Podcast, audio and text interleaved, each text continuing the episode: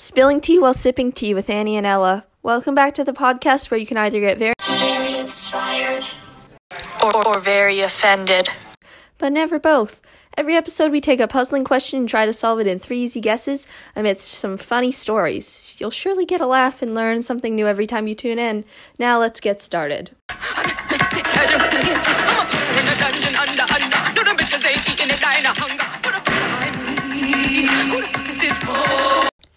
Let's get into the word of the day phubbing, the practice of ignoring one's companions in order to pay attention to one's phone or other mobile device. Hmm, I've never done that before. So today's question is drum roll, please. Does your phone make you more alone? So, this is a pretty controversial question. I, for one, go on my phone out of instinct at this point. One time my Instagram stopped working for almost a whole day, and I, well, I suffered.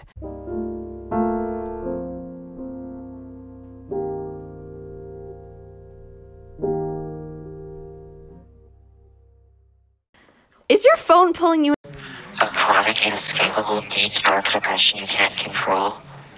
Maybe it is and you don't even know it. Let's find out. Ella, have any ideas?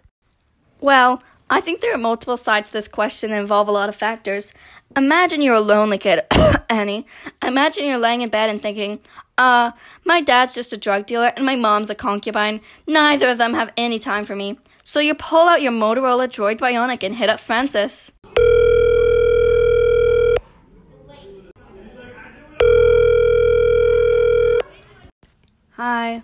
Hey, you okay? Yeah, I'm just really sad.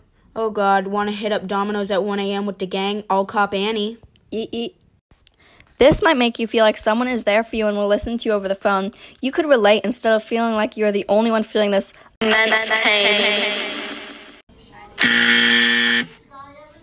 I think usage of a phone in moderation is good, but it can get a bit too extreme to the point where you're spending hours on end playing shell shockers and reaching level 2000 on Gardenscapes. You aren't really communicating with friends and instead might be leaving beloved family members at the dinner table alone.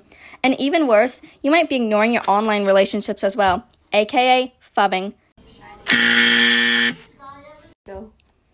Uh, I actually thought my second guess was right. It'd be depressing if I didn't get it correct at this point. Things on a phone are actually quite therapeutic. You've been at school all day, challenging Moto Moto to rigorous dance offs, and are very exhausted. Even though you're the ultimate champion, you need some time to relax. Opening up the app Calm, you lay back on your Champion McQueen bunk bed and close your eyes. Now, this child has, a, has had a hard day and is now using their screen time to relax.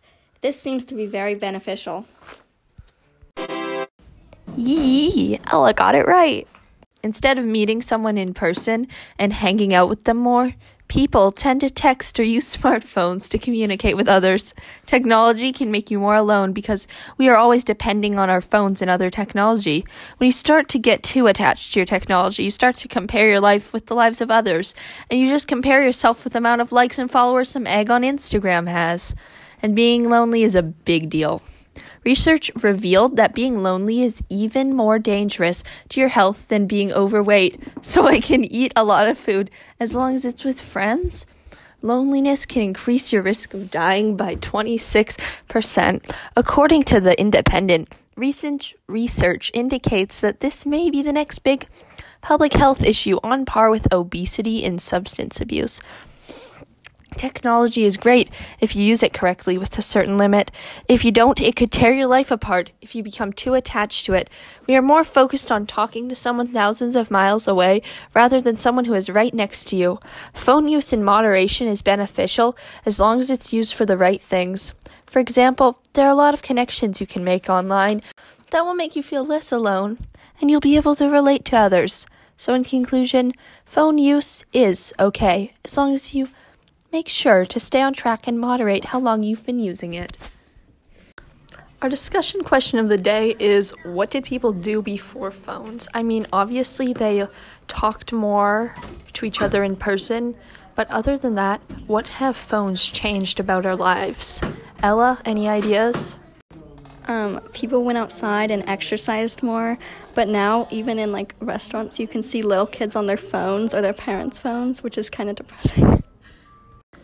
People probably also read books more. I mean, some people read books now, actually, a lot do, but I feel like it's not super common in teens and even children to just read books out of enjoyment, especially like if using their phones or watching TV or some mobile device like video games is an option, they'll probably choose that over reading a book, I'd say.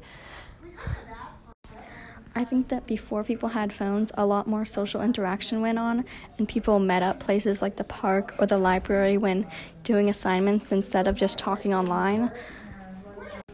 Overall, it seems like life was more real before phones were invented and technology started getting advanced because people actually had more face to face conversations, went outside, enjoyed nature, read books, which is educational, and had more social interactions. So, like, all of those things they often pretend to do online, but they're basically just online while doing it, and that's also interfering with their lives. So, basically, yeah, it seems like life was more real and beneficial before phones were invented. Although technology does help sometimes, I think it's mostly being used for the wrong ways or being overused. And this concludes Spilling Tea While Sipping Tea with Annie and Ella. Does Your Phone Make You More Alone? Episode 1. I hope we left you more enlightened on this topic and ready to come back and learn some new random facts you probably didn't need to know but might find fascinating. Bye.